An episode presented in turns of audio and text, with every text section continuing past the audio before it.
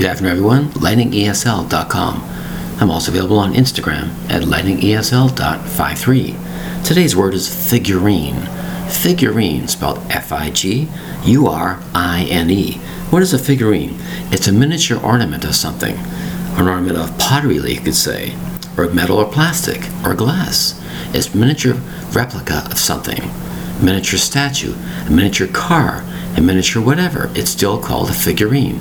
It's small, identical in nature, it's just a very, very tiny size of something. A small replica of something is called a figurine, spelled F I G U R I N E.